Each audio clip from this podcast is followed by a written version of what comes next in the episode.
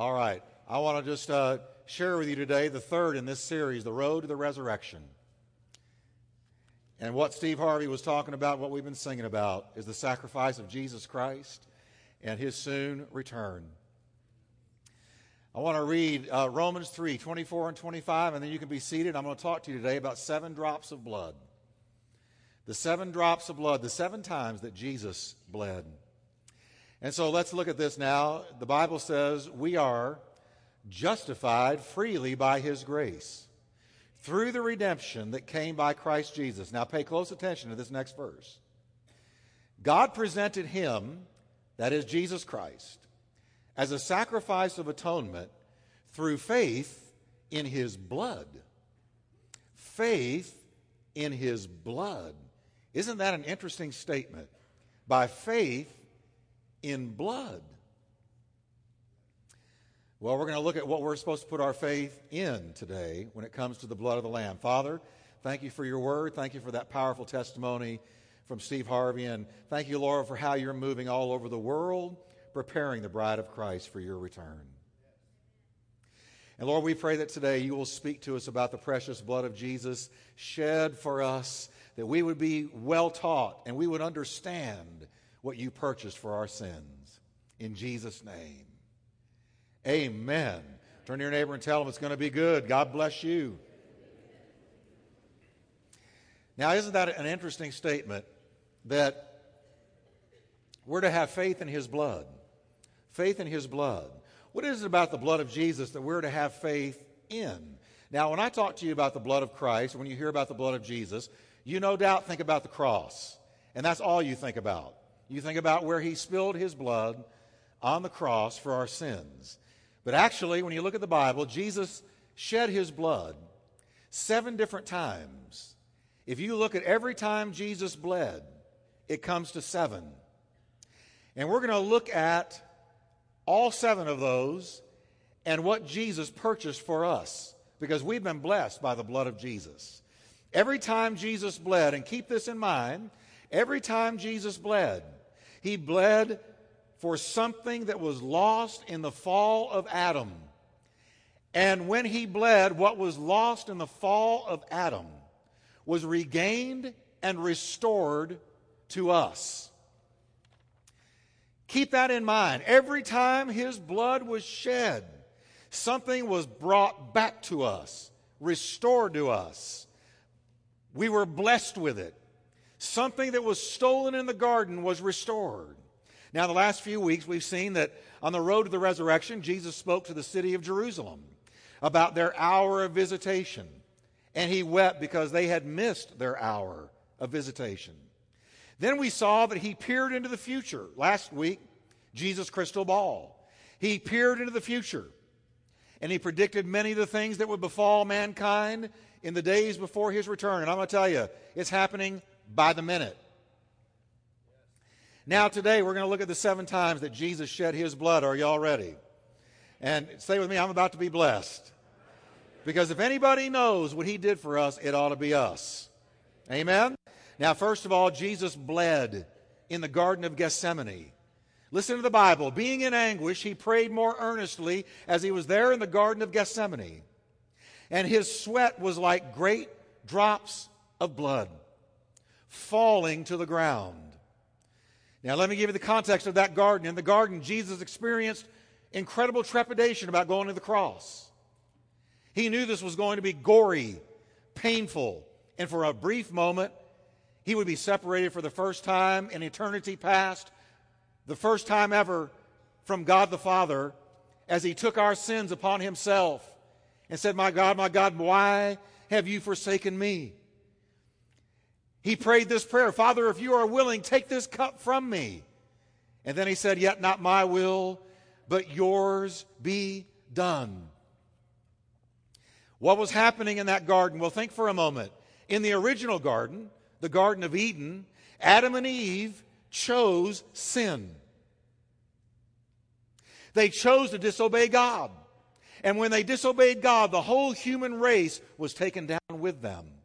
We were born in sin, shaped in iniquity. There is none righteous, no, not one. We've all together turned aside. We've all left God, all walked away from Him. We've all broken the commandments, and if you break even one, you've broken them all. We're all guilty before God. Every member of the human race stands guilty by action and guilty by inheritance from Adam.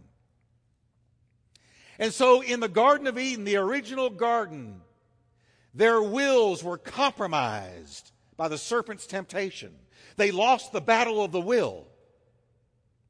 And so, what did Jesus do in the second garden, the Garden of Gethsemane, the second Adam? The Lord Jesus Christ shows the will of God over his own will. He said, Father, if you can take this away from me, do it. Yet not my will, but thine be done. And when Jesus did that, he won the battle that Adam lost. And in the battle of wills, Jesus succeeded where, where Adam failed, and he shed his blood in the presence of this battle of wills. And when he did this, he purchased for us the power and the ability to say yes to God and no to the devil, yes to God's will and no to our own. So that guess what? You don't have to throw your life away. You don't have to ruin your life by sin.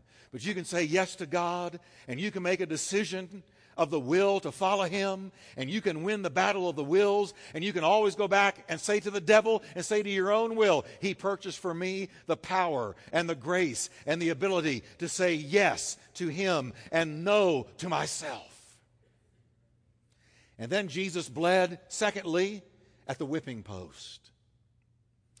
After trying to release Jesus, Pilate gave in to the crowd and it says in the Bible, quote, he had Jesus whipped and then handed him over for crucifixion.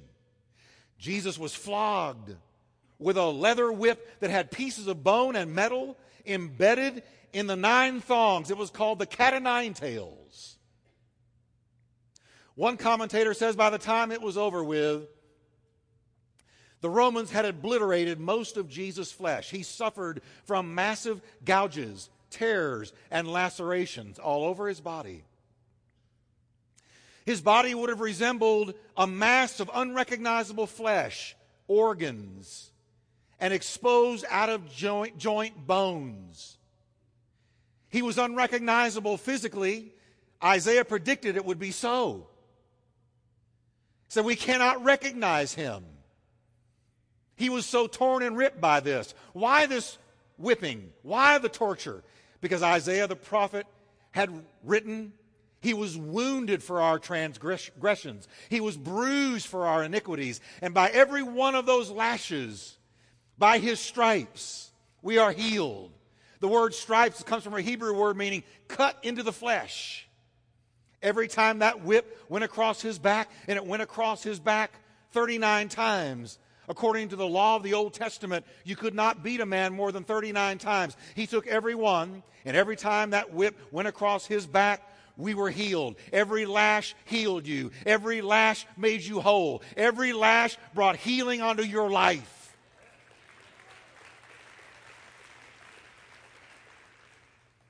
Thank God that with his stripes we are healed. That's why I thank God for Jesus Christ. I thank God for the Son of the living God who could have called on legions of angels and they would have whisked him out of that place. But he said, I have come to die and I have come to give my back to the smiter's whip that you ha- might have your life healed. Thank God Jesus bled at the whipping post. The third place Jesus bled was from his hands. The Bible says, They have pierced my hands and my feet. The hands in Scripture represent provision and work or labor. The Bible talks about the fruit of your hands. Ecclesiastes says, whatever your hand finds to do, do it with all your might, talking about what you do in life as your job. With our hands, we sow and we reap. And God's provision, said wise King Solomon, is from the hand of God.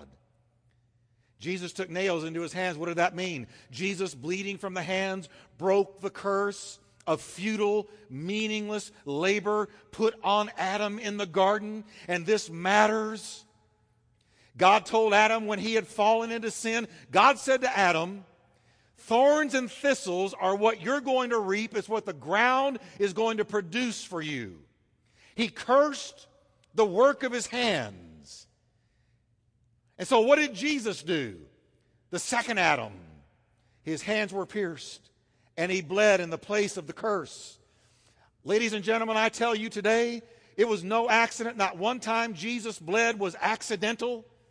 It all had a meaning, all had a purpose, and it all had an impact on you and me.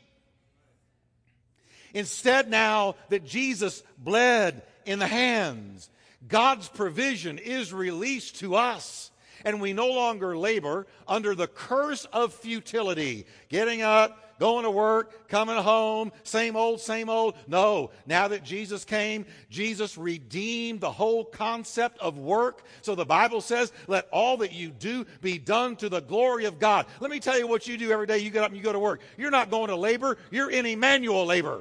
You're not in manual labor, you're in Emmanuel labor. Because Jesus redeemed work. He gave a whole new dimension, a whole new concept, a depth and a height and a width to it. If you're a believer, when you get up in the morning, you can say, Lord, today I am doing this to the glory of God. And Jesus redeems your work and He redeems provision. Thank God that because of the blood, provision, the hand, provision, the provision of God is released upon you and me. He is Jehovah Jireh, the Lord who sees and who provides. He cannot deny you, for to deny you is to deny Himself, and He cannot deny Himself. He's going to get it to you. He's going to get you what you need. He's going to get you a job. He's going to get you the finances. He's going to get you what you need because His hands bled. His hands bled and he redeemed the curse. Now, Jesus bled again. And I tell you, all the times that Jesus gave his life and all the times that Jesus bled are so meaningful today. He not only bled from his hands, but he bled from his feet. Jesus bled from his feet. He said, They have pierced my hands and my feet. He took the nails through the bones in his feet. The feet in Scripture represent dominion and victory over an enemy. In the Old Testament, when a general would win a battle, he would place his foot on the enemy's head as a sign of victory. We've got to understand that when the devil instigated that crowd to crucify Jesus, he was instigating his own undoing.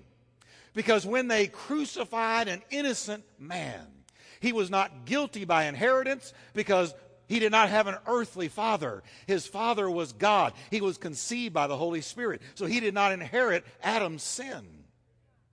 And when they crucified him, they crucified an innocent man. And when the devil instigated that crowd to nail his hands and nail his feet, the minute the hands were nailed, work was redeemed and provision was redeemed. And the minute they nailed his feet, it gave us victory over the enemy of our soul. Because on the cross, Jesus put his foot on the devil's neck and said, You are defeated. You are defeated.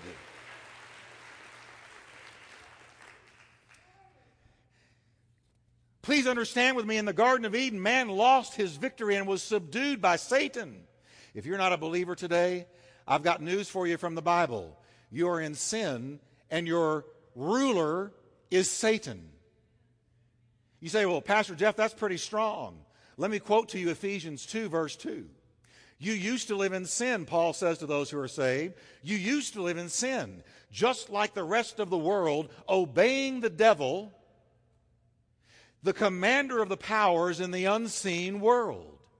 So, what kind of life are you living before you're saved? You are living in sin and you are obeying the devil, the commander of the powers in the unseen world.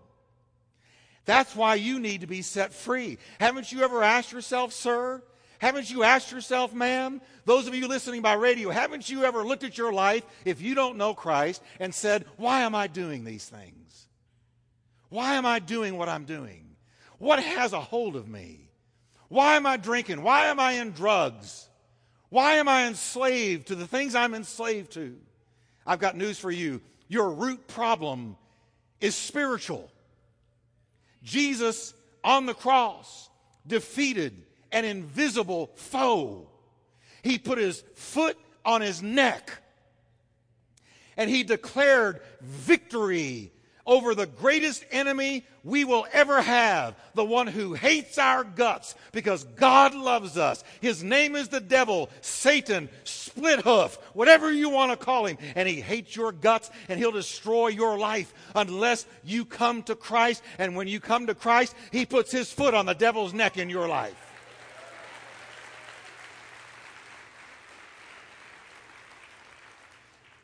You're not ever going to get out of some of what you're in unless somebody bigger than you and greater than you comes into your life and sets you free. Jesus said, You will know the truth, and the truth will make you free. And he whom the Son frees is free indeed. That's why I want you to go out and bring people to church next Sunday. There are people right now who you know who are enslaved to the devil. Bring them to a place where the Lord Jesus can put his foot on the neck of their enemy and set them free. You can give the Lord a hand of praise right there because that's good stuff. When Jesus bled from his feet, our victory over the enemy was restored. Jesus said, Behold, I give you authority to do what? Trample. That's a foot thing. Trample on serpents and scorpions and over all the power of the enemy, and nothing shall by any means hurt you. And so he said, I give you authority to put your foot, to trample on the enemy in your life. You can put your foot on addiction. You can put your foot on cigarettes. You can put your foot on alcohol. You can put your foot on lust. You can put your foot on fear. You can put your foot on doubt.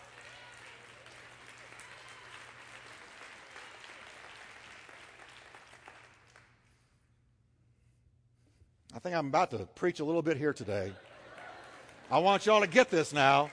Where the blood was shed say, well, I'm not used to this kind of message.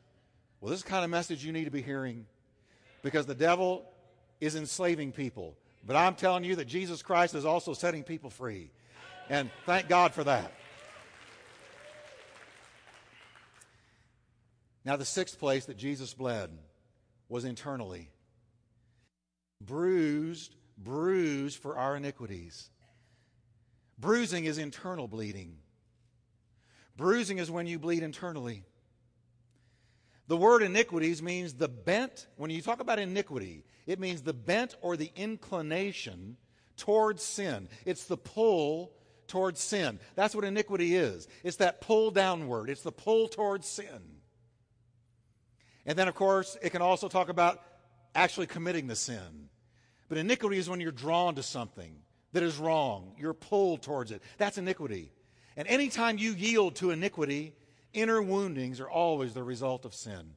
When you sin and I sin, there's always inner woundings, bruisings on the soul. Listen to what David prayed. He said, Lord, heal my inner self, for I have sinned against you. Heal my inner self. When you sin, when you break God's laws, when you go against God and go your own way and you sin. Your inner person is wounded. You receive heartbreaks. You receive shame. You receive guilt. You receive uh, uh, woundings that nobody sees. See, if we could see what God sees and we could go out there and just walk around in any public place, we would see people walking around everywhere bleeding on the inside. Because that's bruises. Jesus was bruised for our iniquities. He bled inside so that we could be healed inside. And oh, that's an important healing. If you're not healed on the inside, you don't enjoy life. You don't enjoy relationships. You don't enjoy your marriage. You don't enjoy your singleness. You don't enjoy much of anything because everywhere you go, you go with you.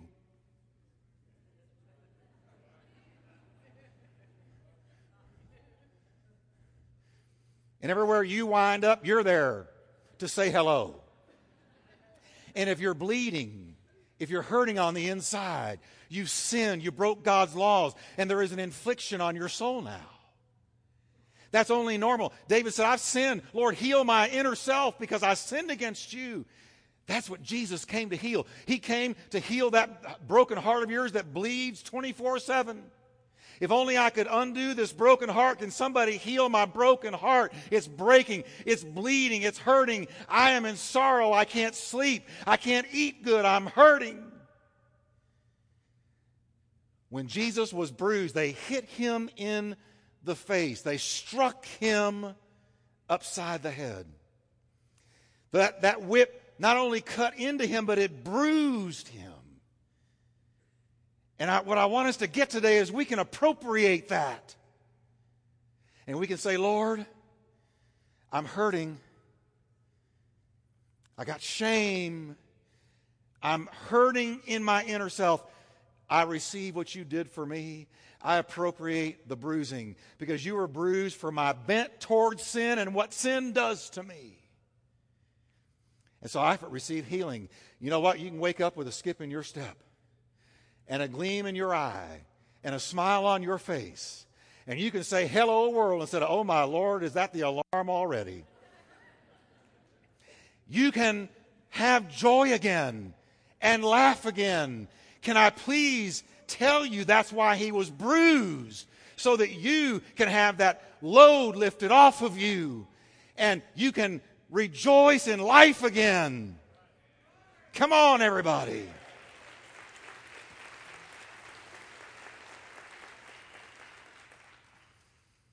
Jesus bled for us seven times.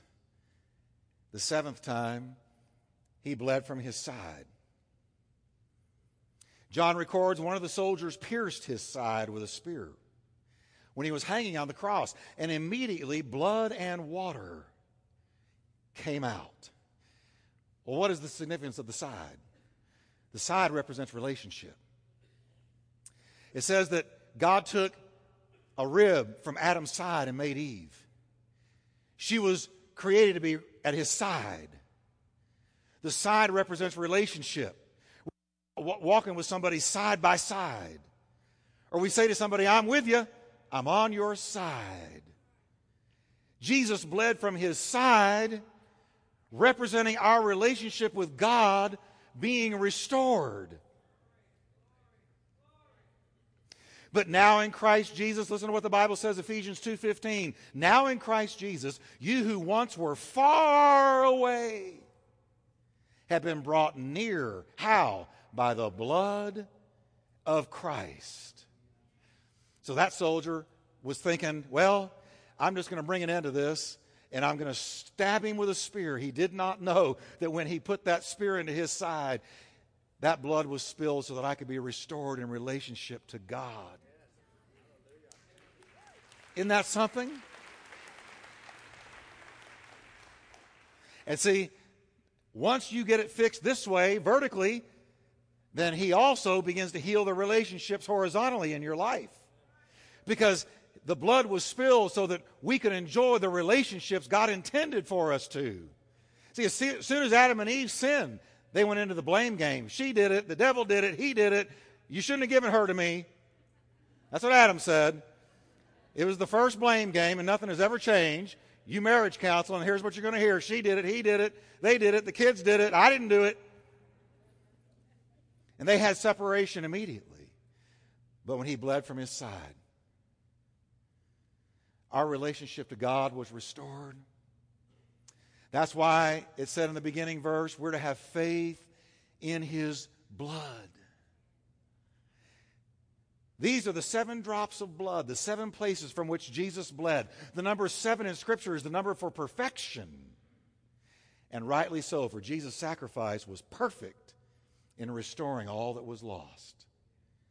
Listen to them again our wills, sickness and disease, authority over the enemy, provision, victory over Satan, inner healing restored relationship with God. Seven drops of blood. Maybe you have received the blood to get you into heaven, but what about the blood to heal you on the inside? What about the blood to set you free from what has you in bondage? What about the blood he spilled to touch so many other areas of your life? I want us to understand what Jesus purchased for us. Can we stand together today?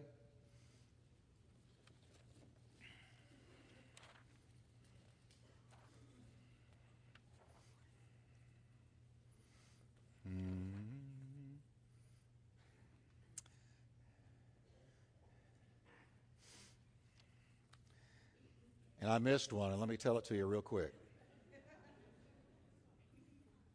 He bled from his head, the crown of thorns. Matthew records in his gospel when they had twisted a crown of thorns, they put it on his head. A soldier found a small, flexible branch covered with long thorns and fashioned it into a crown. Cruel thorns. He pressed it harsh and hard on Jesus' head creating punctures and lacerations in his scalp. What does the head represent? Authority. We all recognize the phrase head of an organization, head of the house. Adam was the head of the human race and the head of creation.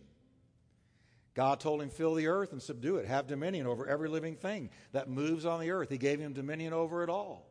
Adam was made the head of the creation, but he forfeited that authority when he sinned.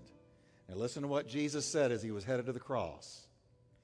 Now, the prince of this world is about to be cast out.